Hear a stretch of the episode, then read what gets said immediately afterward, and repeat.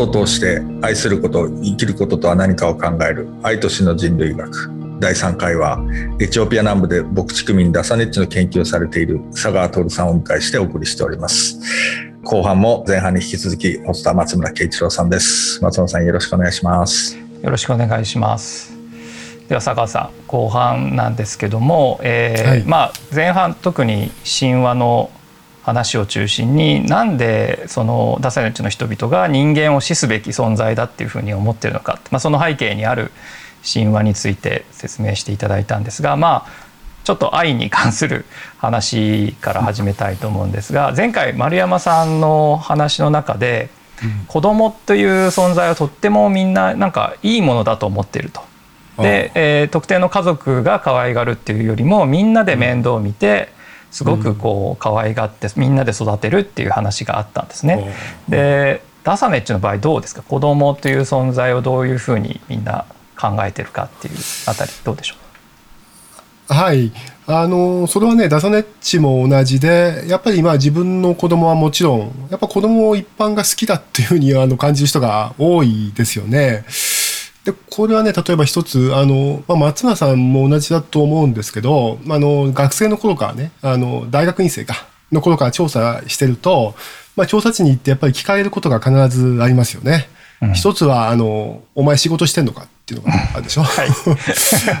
あと次に来るのは「お前結婚してんのか?」っていうのがあって、あと最後に「お前子供いんのか?」っていうね、うんこの3つはまあ今日本でこれ聞くとハラスメント的に作用するんだけど、うん、もう現地に行くとこれはもうひっきりなしに聞かれますよね。で、やっぱ陰性の頃僕は何もしてなかったから、そう言うと、10歳ぐらいの子供から、お前まだ子供だなってなんか偉そうに言われるっていうことが、これはもうしょっちゅう起きますよね、そういうことね。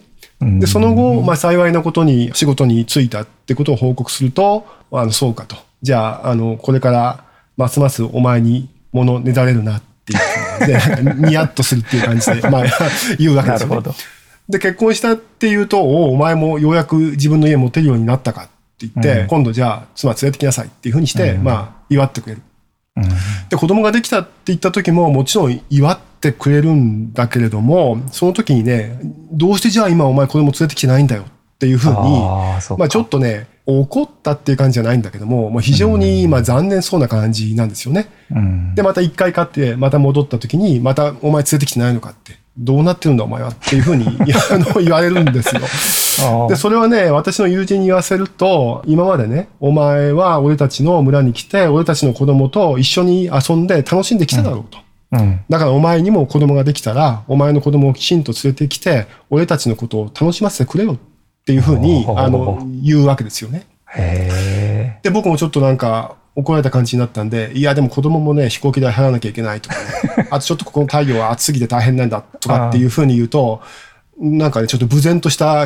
表情になって、いや、つまりなんか、あの、こいつは物事の優先順位が分かってないっていうような、まあそういう反応だと思うんですよね。で、この、だから子供を通してね、大人が楽しむっていうのは、あの、もちろんその、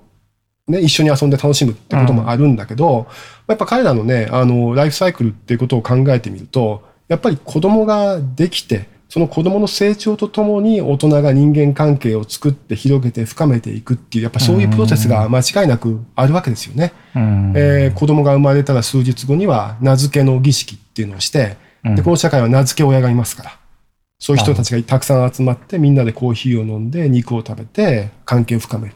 で、しばらくすると、カミソリの儀礼っていうのがあって、その時にまた同じようにたくさんの人が集まる。で、男の子だったら放牧ができるようになるとですね、えー、ちょっとその人手が足りない、あの、祖父母とか親戚とか、あの、親の友人とか、そういうところにちょっとその子供が行って、えー、まあ、それを手伝ったりするっていうね。まあ、そういうやっぱり一連の、あの、プロセスがあるわけですよね。だから別に大人が子供を手段として使っているわけじゃないんだけれども、うん、やっぱり子供ができることで自分たちのあの広いね人間関係っていうのが出来上がっていって、それがやっぱり自分たちの社会生活の基盤になってるっていう。うん、だからそれがやっぱり子供と楽しむっていうね、大人が子供を通して楽しむっていうのは、やっぱそういうあの願意もきっとあるんだろうなっていうふうに、その時感じたんですよね。だからまあ人の子供であれ、ちゃんと可愛がらせてくれっていうか あのだからその特定の家族の子供は、まあ、親だけが愛情を注ぐ存在ではなくてむしろそれはみんなの前に披露して、うん、まあ、みんなが祝福したり愛情を注ぐべき存在だっていう感じなんですかね。閉じてないというか関係が。そこはあの、まあ、自分の子供連れてったことはないですけども、うん、まあ連れてったらそういう存在として扱われるだろうなっていうことの、うん、まあ確信はありますよねこれはね。なるほど、うん、大人と子供の関係っていうのはなんかこの愛情あふれる関係というふうに見えますか？まあだから、現地に行くと、やっぱり日本のニュースなんかもまあ話したりしますよね。日本でどういうことが起きてるって話なんかをするんだけれども、まあそういう時にやっぱり、まあいろんなことに彼ら衝撃受けるけれども、やっぱり一番衝撃を受けるのは、やっぱり日本でその親が子供を殺すという、まあ非常に残念な事件が起きる時があるっていうことを話すと、やっぱりね、これはもう本当に、あの、驚愕するというか、あの、親、子供がね、親を殺すっていうことは、まあ、なんとか理解できるっていうような ことは言うんですよ。だけど子供が、親が子供を殺す、幼い子供を殺すっていうのは、やっぱりちょっと理解ができないっていうかね。もちろん私がですね、そういう事件が起きる背景には、例えば、ね、日本の貧困の問題とか、うん、ジェンダー関係の問題があるっていう、まあそういう、なんていうか、社会構造の問題っていうかね、そういうことがあって、別に誰も望んだわけではないけど、そういうことが起きてしまう時が、まあ、時に起きることはあるんだというふうに、まあ説明するんだけど、それは納得しますよね、彼らはね。納得しない。納得しない。つまりそういう問題があるってことは、私たちの社会にも貧しい人間はいるし、そうだね。うん、偉そうな夫はいるし、っていうことは、もちろんそのことはわかるんだけども、だけど自分たちは例えば夫と離婚したあの女性は、やっぱりその実家に戻ってね、もう一度生活していけるっていうようなことが基本的にはあるし、夫に先立たれた場合は、夫の親族と一緒に暮らすっていうことも可能性としてはあるし、あるいは母親自身がすごしすごく忙しくても、近所の子供にいれば子供は面倒を見てくれるし、まあ、子供の分ぐらいだったら、隣の誰かがあの食べ物を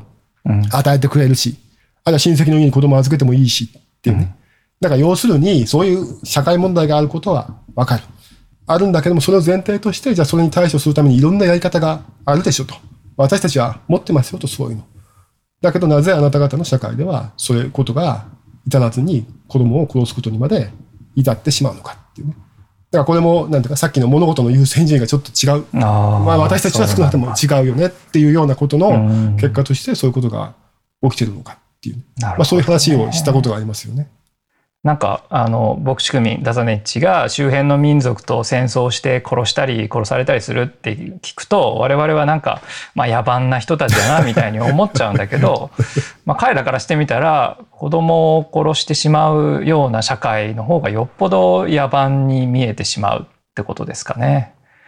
まあそうですよね。だから僕ももちろんそういうことはしょっちゅう起きてるんで、ごく稀にそういうことが起きて、それが話題になってるってことはもちろん言うんだけど、やっぱそのことが、でも、自分たちの社会では、やっぱ親が子供を殺すってちょっと考えにくいっていうことを、やっぱり言って、ね、そこが、まあ、ある種の野蛮さとして映るのかもしれないですね。うん。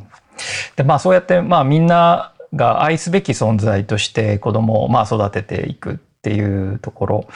はあると思うんですけどそういうこう愛されて育っていく子どもたちがなんか若くしてっていうか幼くしてとか、まあ、亡くなってしまうようなケースってあると思うんですけどやっぱそれはどういう状況になるんですかね、うん、そうですねだからそういう場面にもこちらはね直面することは結構あるわけですけども。もう私が一番、まあ、なんとかね、印象に残ってるのは、私が一番親しくしていた男性がいる。もう老人で会った時は70歳過ぎかな。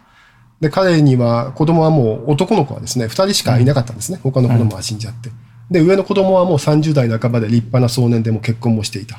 で、もう一人はまあ5歳ぐらいだったかな。非常に小さい子供だったんですね。まあ、だから彼のいわゆる生物学的父親ではなくて、あのまあ、いわゆる社会的な父親なんだけれども、で、このね、あの、30代半ばの息子が、まさに文字通り、あの、突然、あっけなく死んでしまうっていうことが起きたんですね。それまで全く健康だったのに、まあその人々の話によると、それはまあある種の呪いで死んでしまったんだっていうふうに言うんだけども、その時この老人、もうこの老人は第二次世界大戦をイタリア軍として戦ったっていうですね、まあそういう ことを、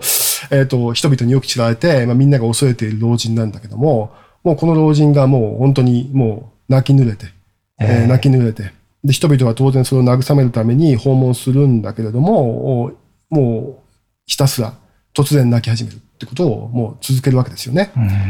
で、それはまあもちろん息子個人への愛情ってことはまあもちろんあるだろうし、あとやっぱりこの社会ではね、父から息子に系譜が受け継がれていくわけですよね。うん、えー、そういう社会。あの、不敬出自の社会なんですけれども、で、さっき言った通り死んだあの人の名前なんか結構すぐに忘れられちゃうんだけれども、こういう系譜の連続性は残したいというふうに、これはもうほとんど全ての男性がやっぱり思ってるというふうに考えていいんですよね。で、そしてこの老人はもうそのことは安心してたんですよ。30代半ばにもう立派に成長して、もうあとは自分も先は長くないって分かってるんだけれども、その息子がいるから大丈夫なんだ。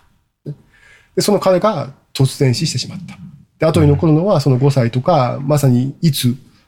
何時、あの、いろんな不幸に襲われて亡くなってしまうかもしれない、まあ、か弱い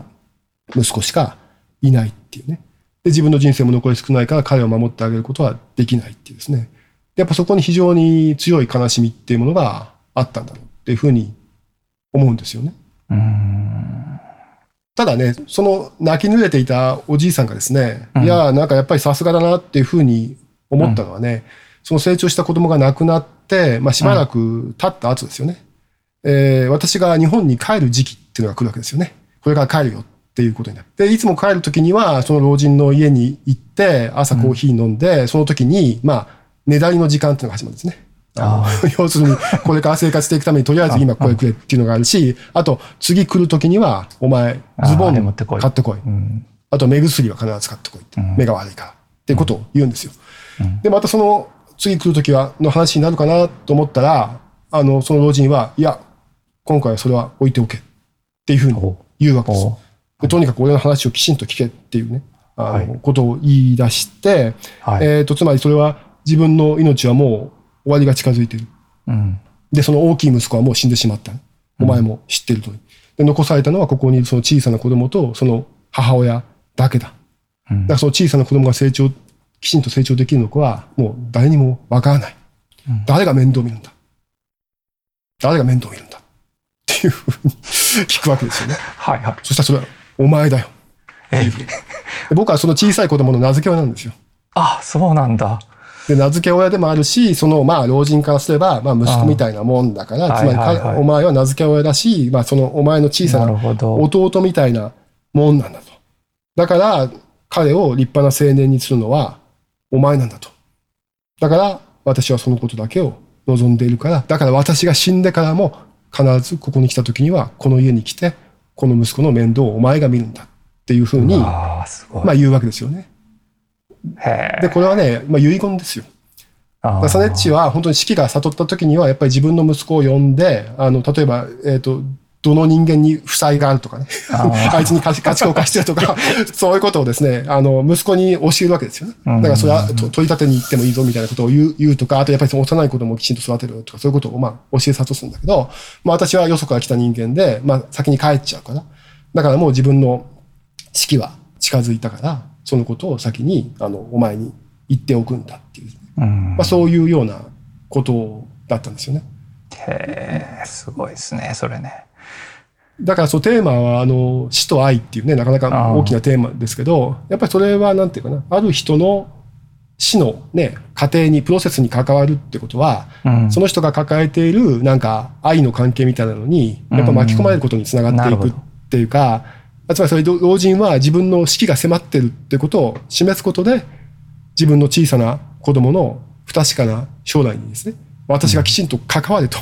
いうふうに、その、要するに巻き込もうとしてるわけですよね。はあ、そう。前回話した胃が違うから。一緒に暮らしてきたけど、私が何考えてるかわかんない。だから、私はこう思うから、お前はきちんとそれをやれよ。ということで、その将来の子供にきちんとその支援なり協力を確保していこうっていうですね。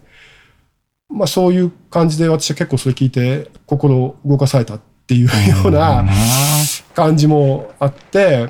で、その遺言が一段落した後にですね、じゃあ次来るときはお前目薬忘れんなよっていうふうに。やっぱし言うんだ。やっぱそれはきちんとあの言って、あの、私は旅立旅立つという形になりますね。ちなみにその5歳の男の子の生物学的父親は誰なんですか？それは分かってるんですか？それはね、多分、まあこれはね、僕はっきり聞いてませんけれども、あの、やっぱりクランっていうですね、親族集団があって、うん、その老人と同じ、まあ、世代。うん、まあ、世代って言ってもかなり年齢に幅があるんだけれども、はいはい、その中の誰かが、まあ、いわゆる、あの、性交渉をして子供を作るってことがあるんですね。夫公認で、まあ、奥さんもそれを認めているそうですね。だから夫はもう子供できないからね。それがある程度分かるとそういうことも起きますね。でもその生物学的父親はよりも名付け親の方が責任があるみたいな感じなんですか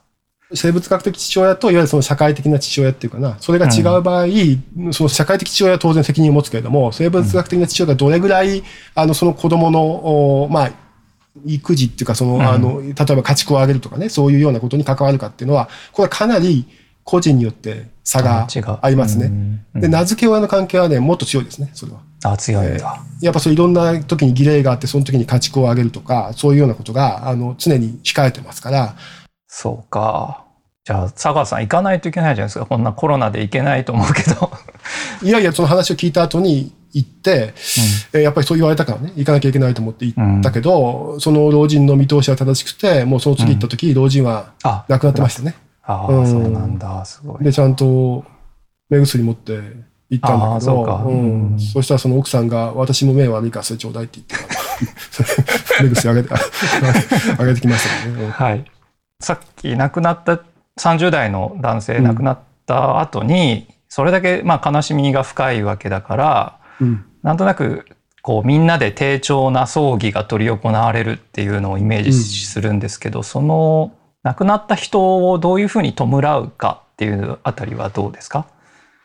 そこはね、おそらく非常に簡素だっていうふうに感じると思うんですよね。日本の感覚からすると。うん、ダツネッチの中で非常に重要な儀礼があって、それを全て終えた人、うん、これ終える人結構少ないんですけれども、その男性は自分の家畜囲いがありますよね。はい、その家畜囲いに穴を掘ってそこに埋めてもらえるんです。うん、だから要するに自分の愛した家畜の糞にまみれて、あの、その体が溶けていくっていう、まあそういうような感じですよね。うん、だからその儀礼を終えてない人は村の外に埋める。ないしはブッシュに放置される。うん、で、まあブッシュに放置するとは要するにそれはハゲタカとかハイエナが食べるに任せると。肉体は。ということになりますよね。それは小さな子供とかでもですか？小さな子供とかでも。そうですね。あの子供もそういうことになるし、あと、まあ多分これはおそらく僕らにとって意外なのは、戦いが起きた時に亡くなった人いますよね。うん、そういう人っていうのも、これだから日本的文脈だと英霊っていうかね、絶対遺骨を回収しなければいけないとか、まあそういう存在になるんだけれども、それも放置ですね。放置放置。うん。だからそれはハイエナ、ハゲタカに食べないに任せるというその感覚ですね。そうか。いや、なんかこう、人が亡くなって埋葬するっていうのは、ネアンデルタール人から あの人類がなんか獲得した一つのなんかね知性というか進化のこうプロセスなんだみたいな言い方したりするけど、まあ、そうやってこう埋葬するっていうのは必ずしも一般的じゃないってことなんですね。例外的。例外的というのは言い過ぎて、だからそういう儀礼をきちんとした人とか、その妻は、うん、まあ、その家畜囲いの中に埋められる。あ奥さん、ね、あと、ある程度成人した男性は、村の外だけれども埋めることが起きますよね。うん。うんうんうん、だけど、その埋めない人っていうのも、まあ、いて、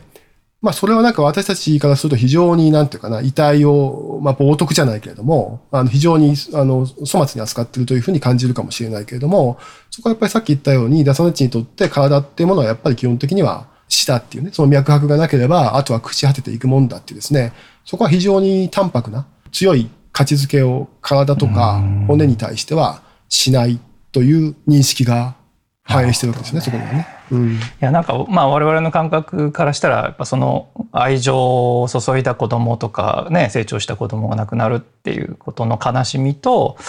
やっぱなんか丁重に弔うみたいなこと愛の大きさと弔いの大きさっていうのはなんかこう比例してるように思うけど、うん、やっぱなんか肉体が、まあ、朽ちていくっていうのはなんかそこは本当にその人の存在とは切り離されているっていう感覚なんでしょうね。そこはなかなかまあ難しいところですけども、うん、だけどそういうなんか死体の扱いっていうことを見てると、またさっきの前回、うん、あの話に戻ると、若者が言ったら死んだら死ぬだけだっっていう感じは、なんか非常に僕はそれ非常、特にまあ戦場の話ですけども、はすごく納得した面があって、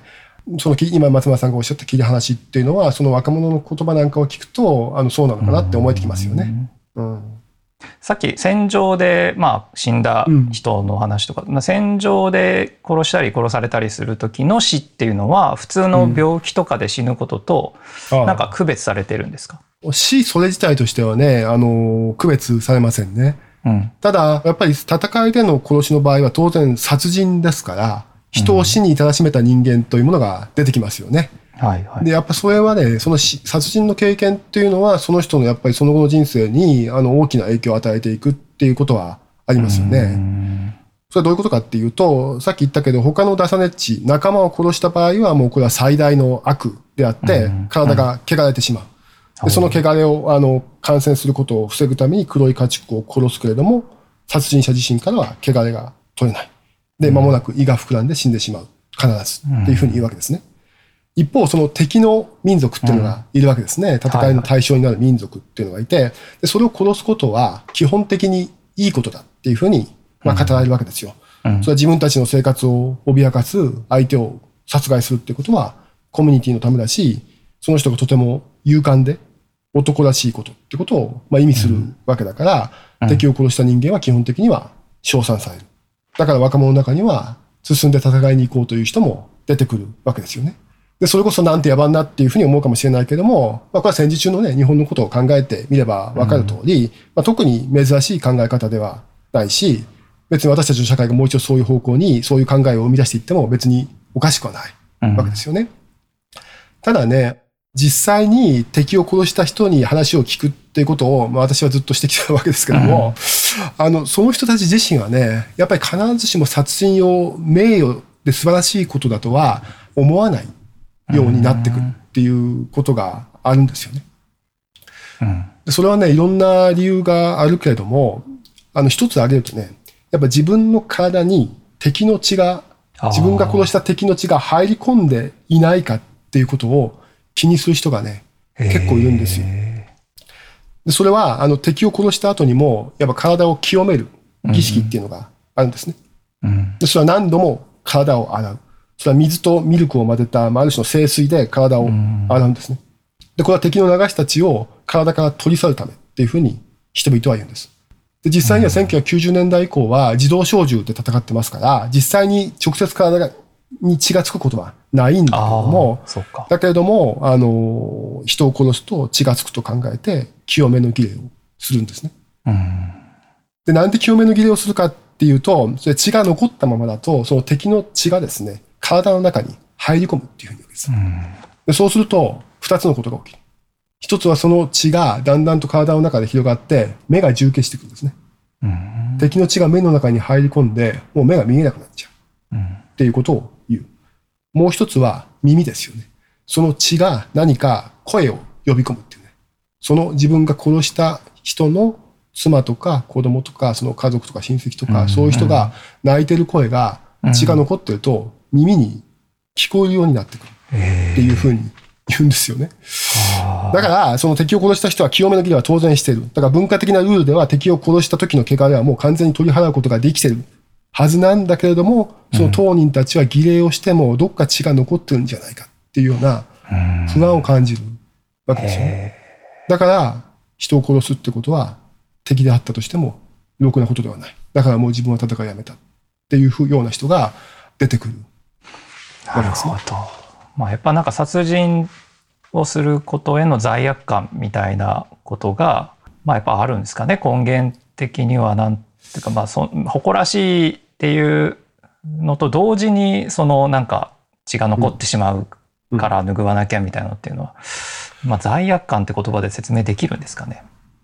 だからこの話っていうのもね、その、なんか死と愛というテーマっていうことで、うん、なんか無理やり結びつけて考えると、あの人類学ではね、やっぱり贈与論っていう有名な話がありますよね。はいはい、人が人に物をあげるっていうのは、うん、物をあげるだけじゃなくて、その人の人格の一部とか、思いとか愛の一部をあげてるんだと、だからその人と人の間には非常に強いつながりができるんだっていうような話があるんだけども、そのダサネッチの話を聞いてると、どうも人を殺すってこともですね、殺した側と殺された側に、ある種の非常に強いつながりを作るっていうところがあるんですよね。つまり殺すことによって、実際に物理的には血はついてないんだけども、なんか自分に血がついてるんじゃないかっていうふうになんか思うんですよ。でその敵の血っていうものが、その殺した相手が抱え持っていた、それこそ愛の関係ですよね。その子供とか妻とか。そういう声を自分の体の中にどうも呼び込んでくるんだっていうふうに言うわけですよね。だからこれも、さっきと話した逆で、ある人のやっぱり死の過程に関わることは、その人が抱える愛の関係に巻き込まれるって言ったけども、さっきは非常になんかポジティブな感じの話だったんだけども、ね、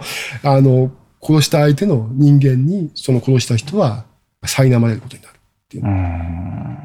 なんかそういう感じを強く受ける話だったなっていうふうにそれは思うんですね。いや、面白いですね。まあ、像、だからさっき最初の前半で話があったように、まあ、同じ同等の、まあ、仲間だと思ってる牧畜民の間で戦い合うのであって、うん、別に関係ない人たちをむやみに殺すというよりもむしろその関係を作るために贈り物を送るっていうのが人類学では有名だけど、まあ、ある種戦う殺し殺される関係に入るっていうことがなんとなく同じようなものとして想像されているとしたら単純になんていうんですかね、まあ、命を奪うっていうことを敵を殺してるからこれは悪だみたいな感じで言いにくくなるというか、まあ、彼らの世界観に立って彼らの戦争っていうのをこうちょっとこっち側からなんか近代的な人権意識からしたらやっぱなんかやっぱそれはそういうことをやるのは良くないよねってまあ思ってしまうんだけどなかなか難しいですね。それをどういうふうな、佐川さんもね、そういう研究をされてて、彼らが戦うって人を殺すっていうことをどう受け止めるかっていうのは。うん、それはまあ非常に難しいあの問題で、うん、いわゆる文化相対主義っていうものが持つ、ね、あの抱え込まざるを得ない難問ということはあるんですけれども、まあ、だからね、やっぱりもちろん僕たちからすると、それはね、あの、生まれた時からそういう教育を受けてきて、人を殺すことは絶対的な悪だってことは言われてきてるから、それを外の視点からあの人たちがやってることは、あの、おかしくて野蛮だっていうふうに評価することはもういくらでも簡単に、それこそ空気のように、あの、批判できるわけですけれども、そしてそういう観点から、あの、実際に、あの、政府とか、キリスト教のミッションなんかも、ダサネッチを殺すことも、敵を殺すことも同じように罪なんだから。それはやめなければいけないということを言うわけですよね。だけどやっぱそれは出されちゃはっきりその論理はおかしいというふうに言うことは今でも確かですよね。つまり自分たちの仲間を殺害するってことと自分たちの生活を脅かす相手を殺すってことがどうして同じなんだっていうことを言うわけですよね。でそのことは間違いなくある。ただしそういうふうに実際に殺人にまあ関与した人自身がその殺すという経験を必ずしもやっぱりポジティブな経験としては捉えていないんだと。いうことは、あの、やっぱり単になんていうかな、そのいわゆる文化の表面みたいなね、あの、男らしいから殺す、そのことをみんな叩いてるんだ、みたいな話とはちょっと違う時点から、その人を殺す、殺されるという関係を捉えなければいけないっていうね、なるほど。ことはあるんだろうというぐらいまでは言えるかな。ああ、だからまあ彼らも別にそれを、完全に肯定しているわけでもなくてやっぱそこにこうためらいみたいなものが常につきまとっていると。でそれは別に近代的な人権意識が入ってきて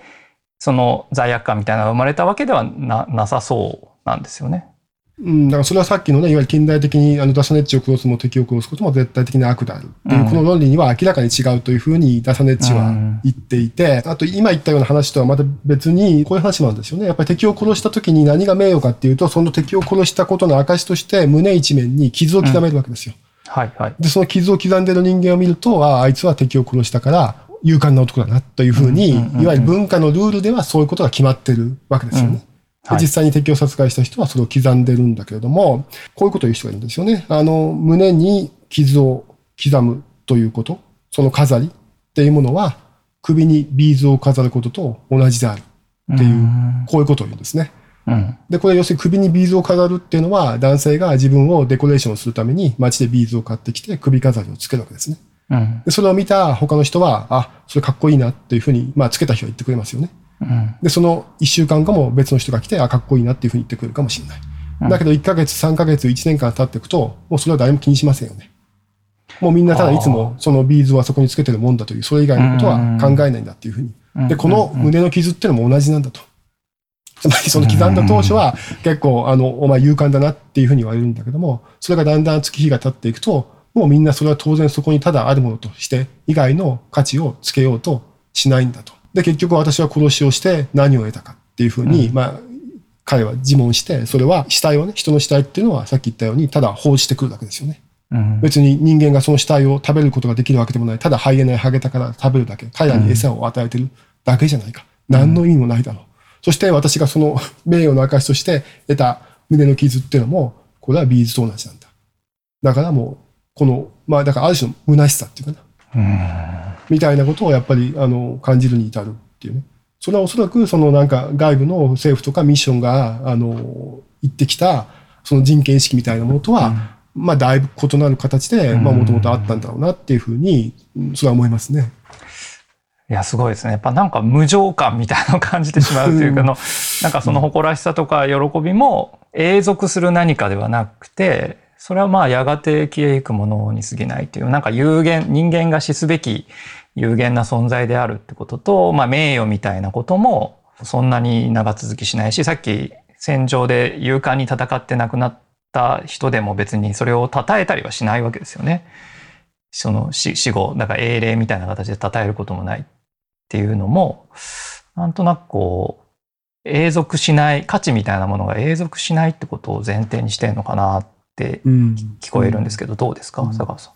そうですね。だから亡くなった人をやっぱりその、うん、いわゆるだからヒーローみたいな感じにはなんないですよね。うん、あの戦場で死んで自分たちを守るために死んだんだって、そのことは言及されるけれども、うん、何かそのことをあの後世まで伝えていこうとかね、うん、もちろんそのことについて記念碑を立てようとか、そういう発想ってものはやっぱりまあ、ほぼ欠落しているというふうに言ってもよくて、いや、だからまた繰り返しだけど、やっぱりさっきの若者をね、あの、死ねば死ぬだけなんだっていうのは、ね、だからそう そうこうだそういう文脈でこういう方が出てくるんですよね。だからそれは非常になんかこっちとしては納得してしまうっていうところがあるって話ですね。うん、いやまあ我々の身の回りはなんか死者を称えることに溢れているわけですよね。なんか英雄、まあ神話とかもなんか英雄伝みたいな感じだし、あの、まあ過去に、まあ歴史を学ぶってなんか過去の英雄たちの歴史を学ぶみたいなね、感じになってるし、だからなんか亡くなった人の存在を常に想起して、それこそ銅像を作ったり、碑を、記念碑を建てたりっていうことを、うんうん、まあや、なんか当たり前にやっている世界に生きていると思うんですけど、やっぱそれはなんかが決定的に違う感じがしますね。そういうことをする社会と、そういうことをなんていうか、パッとこう、人は死んだら死ぬだけだっていうふうに、こう、突き放すような感覚っていうのは。うん、だから、そこがですね、あの、これは別に戦いに限らずですけれども、あの、ある意味非常に厳しい言葉だなというふうに思って聞いた言葉があって、うん、それは人が死んで、その遺族が嘆き悲しむっていうことは、うん、夜にダンスを踊ることと同じである。ですね、またこういう謎かけみたいな話が 出てくるわけですけれども、それは要するに夜になると、あの、若者が広場に集まって、男女集まって、みんな楽しくダンスする。熱狂して、うん、そしてまあトランスする人も出てくる。そしてそのまま、あの、ブッシュに行って、あの、性交渉する人も出てくる。そういう非常に熱狂する場、感情が高揚する場ですよね。はい。だけどその若者たち、翌日になるとどうだ？普通に家畜に放牧に行って、ミルクに絞って、いつものように生きてるじゃないか。うん、ってことですよね。で、人を亡くして嘆き悲しむこともそれと同じだと。今日は嘆き悲しむ。明日も嘆き悲しむかもしれない。しかしその次の日、その翌月にはまた今までと同じように家畜を放牧してミルクを絞って生きていくだろうっていうふうにね。そういう、だから熱狂とか高揚っていうのは基本的に一過性のものであって、それは、うん、で、もちろん死の悲しみっていうのもそのある種の熱狂であり高揚なんだけれども、それは、あの、いずれ亡くなるんだっていうようなことを言う人がいるんですね。これは何人かから聞きましたけども。で、これはね、僕聞いた時に厳しいと思ったのは、いや、そんなことはないだろうっていうふうに思うんですよね。さっき言ったような老人がいましたよね。大きい子供を亡くして、もう泣き濡れて、何を言っても突然泣き出してしまうっていう老人がいるから、やっぱそういうのを忘れるっていうことはきっと、あの、できないだと思うんですよね。うん、でそのことは、やっぱり彼ら自身が亡くなった特に子供のことなんかを彼ら自身で話すことは基本的にありませんよね。うん、ああ、そう。それは持ち出さない。うん、で、私も戦いのことを調査してると、そういうふうに、まあちょっと非常に敏感な話題だと分かりつつも、そういう今までね、どれぐらい亡くなったのかっていうことを聞いてみようと思った時あるんだけど、それは親しい人に相談したら、まあそれは絶対やめてこい。それはまあやっぱある種の一番大きなタブーの一つだっていうような話になって、やっぱりそれを諦めたわけですよね。だから忘れてるんだったら別に聞いたっていいんですよ。そうかそうか。うんうん、だけど、覚えているから思い出したくないから、やっぱそのことは話に出さないっていうことがあるわけですよね。そうか。で、そこの背景には最初に言った、あの非常に死がある意味、ありふれたものとして存在しているっていうことがあって、しかしその死一つ一つにやっぱり高齢しすぎるっていうかね、それにやっぱりとらわれすぎると、やはりそれは悲しみの底にただ沈む一方になってしまうんだと。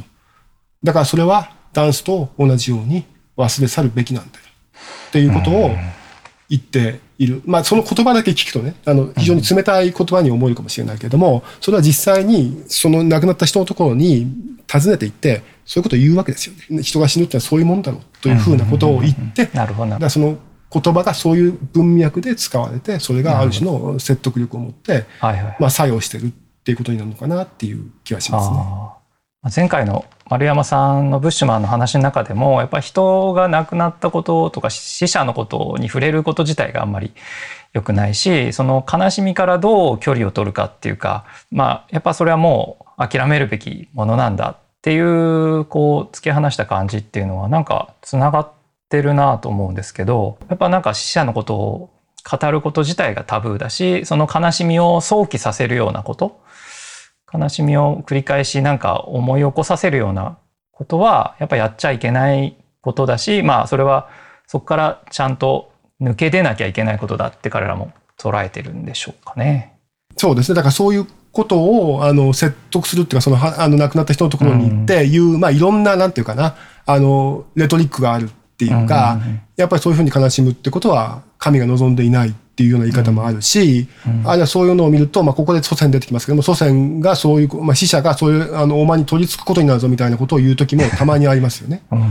あとさっき言ったように、それダンスと同じなんだから忘れるのがいいっていうような言い方もあるし、あと、まあ、さっきの老人なんかの場合も、その大きい息子は死んでしまったけども、まだ幼いけどもう一人の子供がいるじゃないかっていう、ね言い方。まあ、これも結構日本の文脈だと、ちょっと、なんていうかな、その人個人が亡くなってんのに別のやつがいるからいいじゃないか、みたいに考えると、ちょっとなんか冷たいなって思うかもしれないけども、それはそういう文脈でね、やっぱりそういう忘れた方がいいんだっていう文脈で、ほら、いるじゃないかっていうふうに言うことで、なんとか、あの、そこから、あの、まあ、もう一回、なんていうかな、まあ、普通の社会生活を送っていけるような形での人々が、まあ、エンカレッジしていくっていうかね、うん、あのそういうことが起きてるんだろうなって思いますね。なるほどね。若林さんどうでしょう？うん、面白いですね。なんかあの前回のそれこそ丸山さんのお話でもあったんですけど、やっぱりその強い感情みたいなものっていうのはやっぱり非常に危険なものだというか、それは多分個人に対してもそうだし、まあ、場合によってはそのコミュニティ全体に対してある種の影響をもたらすものだっていう風な感じ、特に嫉妬みたいな話っていうのが丸山さんの時には出たんですけれども、やっぱりなんかその強い感情みたいなものですかね。そういう憎しみとかっていうのもそうかもしれないですけど、っていうのはやっぱり、なんかそういうものをなんかどういうふうにこう、コントロールはできない、コントロールができないので多分厄介だってことだと思うんですけど、それをだから全体としてどういうふうにそれを取り扱うかっていう話でもあるのかなっていうふうに聞いてましたけれども、強い感情っていう、特にそれは胃に関わる話なんだと思うんで、本当に制御不能なものなのかもしれないんですけども、その辺やっぱり、やっぱ感情っていうものの取り扱いの話なのかなっていうふうにお伺いもしてたんですけど、うん、いかがですかね？いや、それは本当におっしゃる通りで、ただ、ラサネツは同時に強い感情っていうものがいろんな関係を作るっていう、そういう感覚もあるんですよね。それは、うん、あの、グオフっていう、またこれダサネッチの状態があって、胃の中になんかグオフっていうものがあるんですよ。うん、ですか、それ。で、なんか人は、そう、なんかあるんです。その胃グオフっていうものがあって、何か自分がですね、それこそ嫉妬ですよね。自分の仲間に対して、例えば自分がまだ結婚できてないとかね。自分が戦いに行って戦果を上げることができていないとかね。自分の家畜が少ないとかね。そういうことを何かあの感じる時がありますよね、人間ね。うんうん、でそういうことを気づいた時にそのグオフがですね、上半身を一周するんですね。胃から飛び出て。うんで、そうすると、その人間は、まあ非常になんていうかな、心臓が背中に行くっていうふうに皆さんたちは表現するけれども、つまり通常の意識っていうものはなくなって、非常に感情が高揚して、一つの目的を達成することに、もうとにかく邁進するんだと。で、恐怖とか、あの、世間体とかそういうことも気にしなくなるっていうふうに言うんですよ。で、こういう感情に動かされて、例えば女性は結婚することがあるとかね。あるいは男性は戦いに行くことがあるとかね。あるいは重要な、例えば割礼をするっていう、その大きな儀礼の時に、うん、あの、勇気が出ない時に、その状態になることによって、一つのことを成し遂げることができる。でその感情がないとおそらくそういうことはできないし、そこから生まれる人間関係っていうのも生じてこないっていうことにはなると思うんですね。ただ当然ずっとグオフしてずっと興奮してるわけにはいかない。その後、割礼を終えたら、もう一回体が冷たくなるっていうふうに言いますけれども、冷たくなることによって、ある程度自己をコントロールする力っていうものを得ることができるようになっていくんだっていうふうに出さねっちゃうんですよ。戦いもそうなんです。グオフして戦いに行って、そしていろんな経験をしてもう一回戻ってくると、自分の、その、まあ、本来管理できないとか、そのグオフっていうものを自分である程度は管理できるようになってくるってですね。だからそこをいろんな経験を通して、そこをやっぱり強めていくっていうのが一つの、まあ、ある種、ダサネッチにとっての成熟っっていうね、ところはきっとあるんだと思いますね。面白い。それめちゃくちゃいいですね。グオフが体回って心臓が背中に行く感じありますわ。そういうことありますよ。ありますよ。あの、なんかこう、カッとな、でも僕はあんまりそれがあんまポジティブな方にいかないあれですけど、うん、でも自分っていうものがある種こう制御不能な状態に多分なるとか、てかそれはそう、そうならないとできないこともあるっていう風な話と、でもそれにずっとやっぱりある種体が乗っ取られるっていう状態になるわけですよね。だからそれ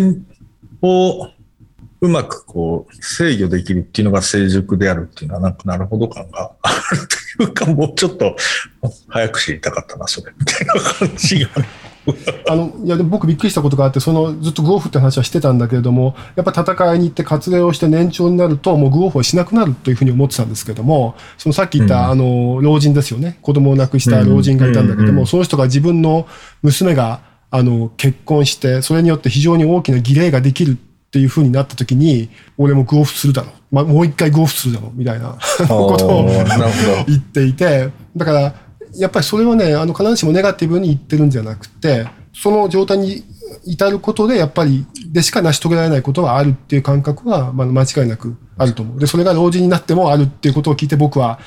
いや、これまたなかなかすごいパワーだなっていうふうに思ったってことですよね。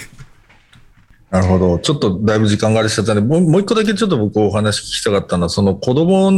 っていうものに関わるところで、子供をその大人が楽しむっていうところの話、すごい面白いなと思ったんですけど、なんかその子供って、なんていうのかな、見てると、常にあ、俺、このぐらいの年の時ってこどこんなだったなとかって思ったりするじゃないですか。なんか子供を通して自分の人生みたいなものとかっていうのが、別に生き直せるわけではないんですけれども、それってなんか自分としてはのっぺりとやってたものが子供が入ることによって、なんていうのかな、ある種のパースペクティブを持ってこう見れるみたいなことってある、あるんだろうなっていうふうな気がしていて、なんかそういうものってなんか別にそういうことでもないのかもしれないんですけど、でも実際その単に楽しむっていうことよりも、それが要するに自分のこれまでの人生みたいなのをもう一回こう定義づけるみたいな役割っていうのを、実は子供がその社会っていうものに対してもたらしてるっていうふうに、なんか、なんとなく僕はそういうふうに聞こえたんですよ。単純に子供っていうのはか弱い存在で、大人が世話しなきゃいけないっていう存在ではなくて、実はそこの総合的な関係性の中で、実はその社会っていうのが子供を通して編み直されるみたいな話っていうのは、ちょっと、いいいい話だなっていうふうに思ったりはしたんですけど、なんかそういう感覚でもないんですかね。それは僕が勝手にそういうふうによあの聞いただけなんですけど。いや、なんとなくおっしゃってることはわかる気もして、これも印象的だったのは、やっぱ子供が、あの、男の子が毎日放牧行って、僕は非常にきついんですよね。うん、で、きつくて、あの、ちょっと放牧を途中で投げ出しちゃうこともあって、それで家畜が迷子になっちゃうとかね。それは起きるんですよ。で、それ大ごとで、夕方になって、あの、胸が帰ってきて、そのことがわかるんですよ。でそこで、僕をやっていた、日本でも小学生かな、10歳ぐらいかな、その子供に、その親がですね、非常に質問して、お前何やってたんだっていうことを言うわけですよ。で、子供は、あの、ちゃんとやってたよっていうふうに言うんだけど、これがまあ、ダサネッチのなかなかきついところは、もうみんなね、やっぱりどこに家畜軍がいるかっていうの分かってるんですよ。他の人もね、見てるわけ。で、見てちゃんと報告してるかどうかっていうのも、遠くからだけどやっぱり分かるんですよね、それなんとなくね。なるほど。で、そそうすると、あの、なんかそこ、別の人間が、お前その時いなかったじゃないか、みたいなことを言うわけですよね。で、子供は非常にそれでも叱られて、泣いて、もう出ていっちゃうわけですよね。で、僕はそれで気の毒だなっていうふうに思ったんだけど、その時、その、非常に強く怒った父親は、でも俺も昔はああだったけどな、みたいなことをですね、あの、なんか、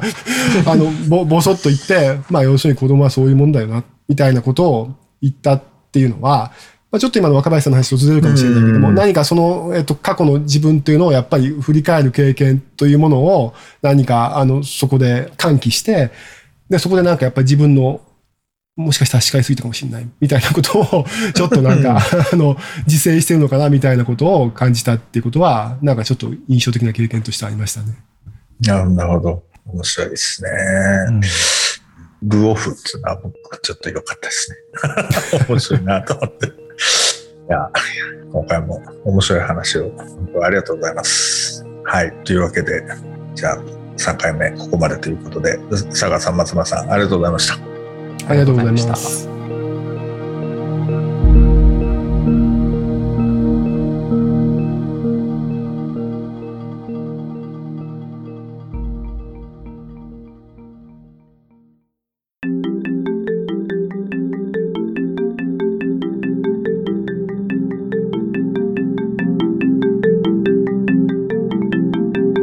はい、アフタートークのお時間でございます。山下所長、いかがでございましたでしょうか今日のお話は。そうですね面白かったですね本当今回の、うん、なんか今回はちょっとこうなんかこう無情感みたいな話が結構出ましたね、しんみりする感じというかなんかこうジーンとくる感じの話とか、あとはもうなんか胃が違うみたいなこう名言もたくさん出ていて、結構面白かったですけども前半は結構死者とか死後の世界どう付き合うかみたいな感じの話だったと思うん。ですけど。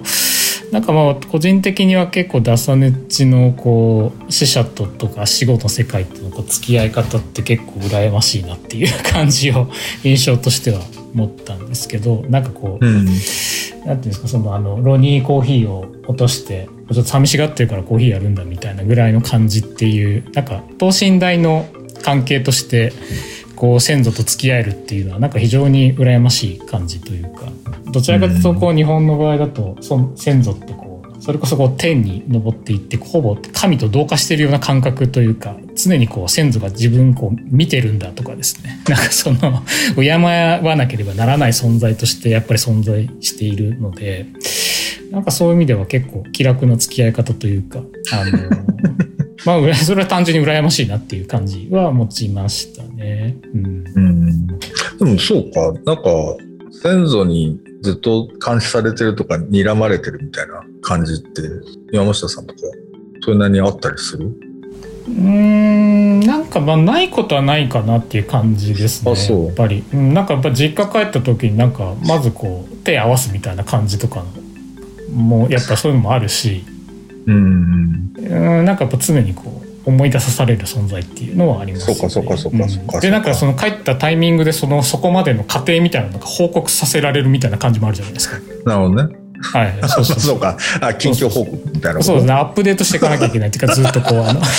なるほど、情報ね。そうそう。で、向こうはもう永遠になくならないわけじゃないですか。まあそうだな。それって何、うん、でも具体的なじいさんとかって山下さんが知ってる人じゃなくて全然知らないけどなんか僕は知ってる僕の場合知ってる人ってことになりますね。はい、なるほどなるほどなるほど。知ってる人だしでなんかその自分の父親とか母親が墓参りに行くところについていくとそのさらにその上の世代の人たちのこともまあ強制的にこう知らされるみたいな感じがありますね。ねそうそうそうそう。まあ、でもそれぐらいになるとまあちょっと水やっとくかぐらいの感じになってくるんじゃないのやっぱりその知らない人になってくると。でもなんていうかその適当な扱いはやっぱりできないですよね。その存在として。そうそうそうそうそう。あの人は京都だから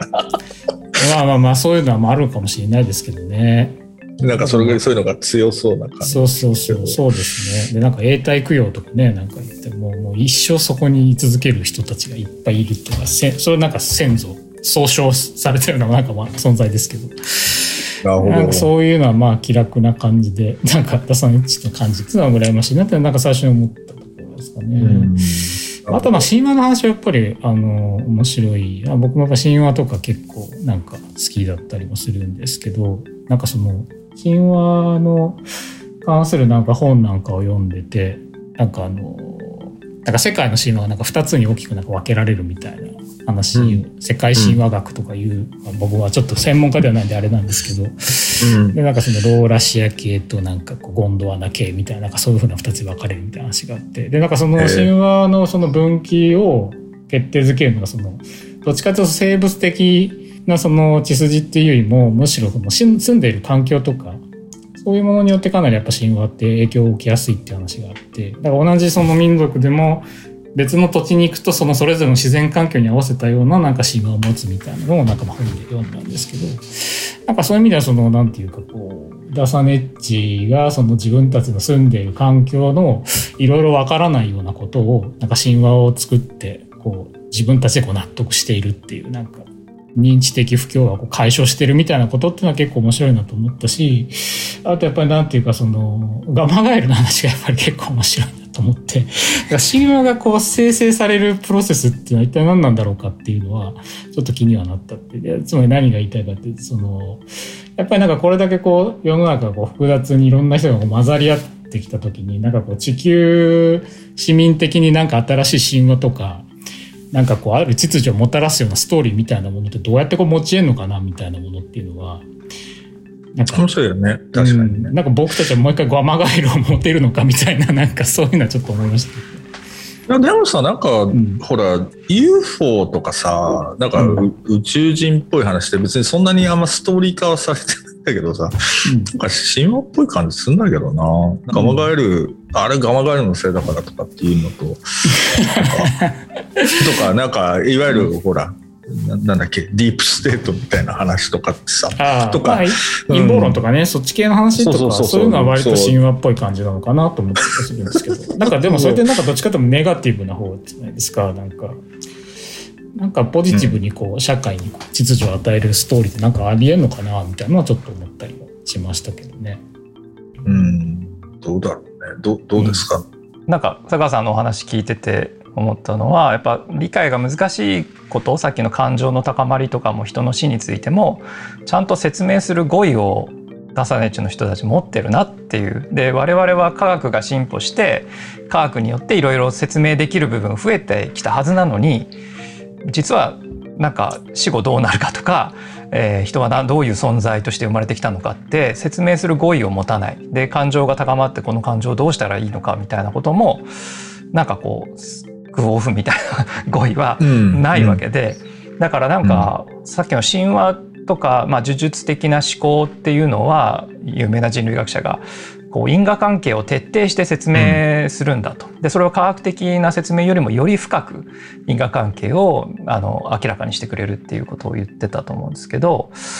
まあ、あの佐川さんどうですかね？なんかダーサネッチの人たちって物事がなぜこうやって起きているのかとか起きてきたのかってことをちゃんと説明できる人たちだなっていうふうに私は思ったんですけどどうでしょう？佐川さん。そうですね。やっぱりいろんなことにあの説明をつけていくっていう感じはあの非常に印象的であのまあいろんなことをだからやっぱりあの例えば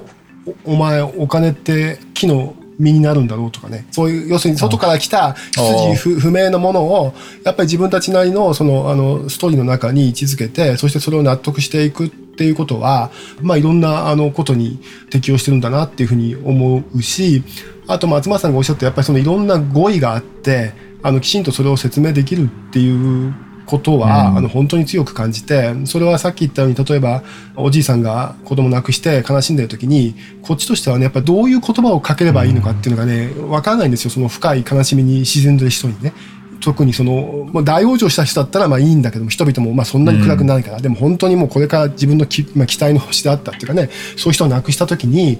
いやそれはあのなんていうかなもう日本だったら本当ご愁傷様というか運が悪かったですねとしかもう言いようがないっていうところだと思うんですよ。本当にそこで自分の語彙の乏しさっていうのを非常に実感するわけですけども、やっぱそこに人々は、まあ、弔問じゃないけど来る人はさっき言ったように神様がとか祖先がとか、あるいはその、えっ、ー、と、踊ることがとかですね。そういうことでやっぱりその人をきちんと感情的にまあ、包むっていうとあれかもしれないけども、何か再スタート切るような形できちんとエンカレッジできてるっていうのを見て、あまあ、だからそうしたら自分もそうやって真似して話せばいいんだなっていうふうに思って、まあ、話していくわけですけども、そこに非常に大きな悲願の差っていうものを感じたという経験でした、ね、なるほ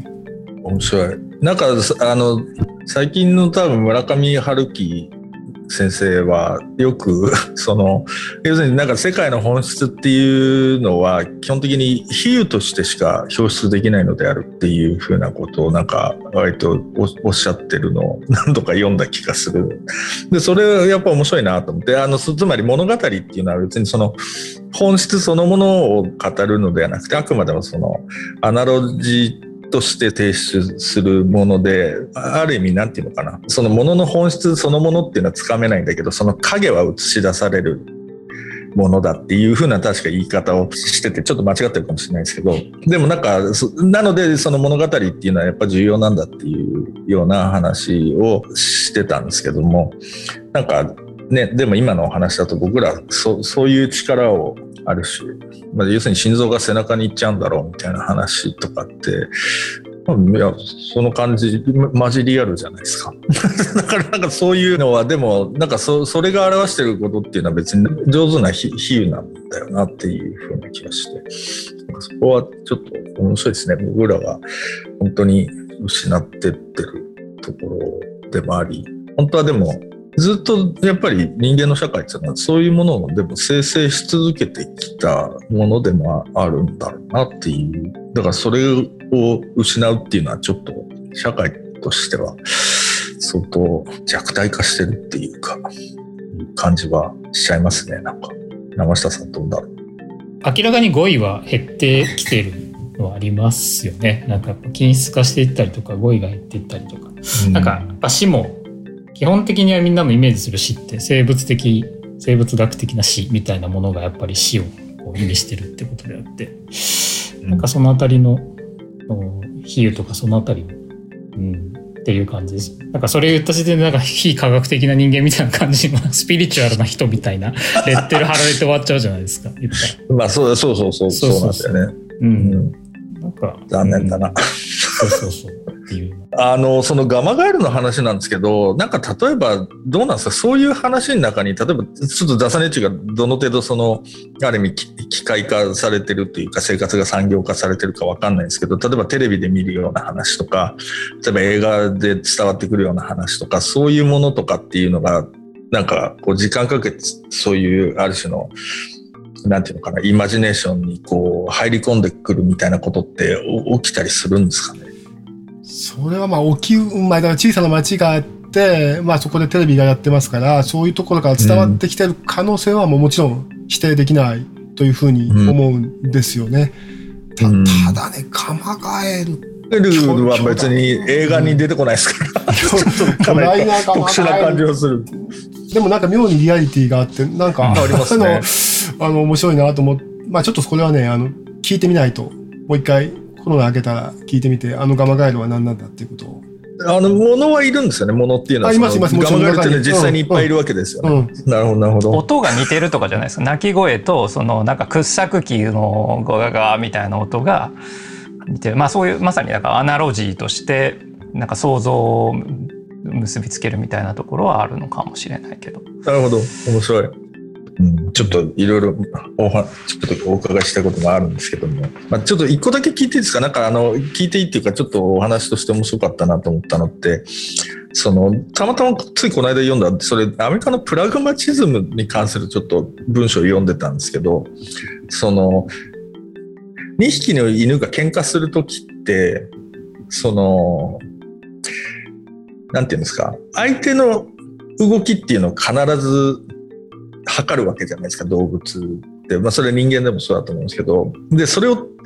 相手がどう出るかが自分の精神に関わるので相手のことをすげえよく観察してるとだんだんだんだん要するに相手が自分の中に入ってくるみたいなことが起きる。でそれが相互的に起きるっていう風な話をしててそれどういう文脈だったかちょっとうろ覚えなんですけどその話はでもすごい面白いなと思って要するに非常にこう強い局面で